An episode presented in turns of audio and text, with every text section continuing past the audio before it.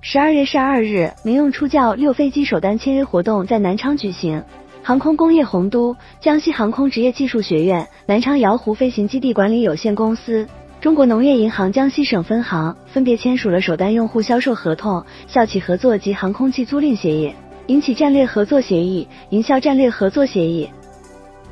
初教六在国内广泛使用于空军、民航的飞行学院及航空运动航校，是国内航校进行飞行员初级训练的唯一机型，被誉为培养飞行员的摇篮。截至目前，初教六飞机共生产交付了三千余架，出口十多个国家和地区。现在这个数字仍在不停的增长。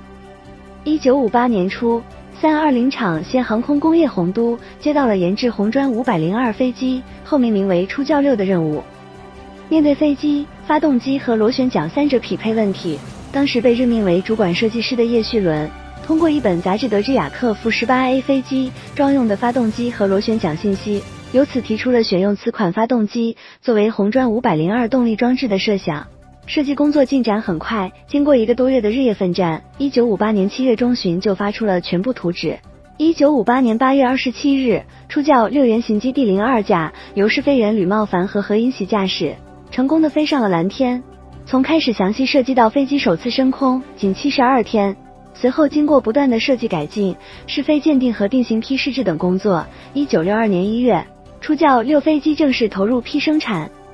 一九七九年十二月二十日，国务院国防工办、国家经委在北京隆重召开荣获一九七九年国家质量奖的军工优质产品的授奖大会。大会授予初教六飞机国家质量金质奖状、证书和一万元奖金。初教六飞机是目前唯一获此殊荣的国产飞机。得益于优秀的气动布局，初教六有优秀的飞行性能和操纵品质，可以进行全特技飞行。广受消费者喜爱，即便是海外也拥有大量粉丝。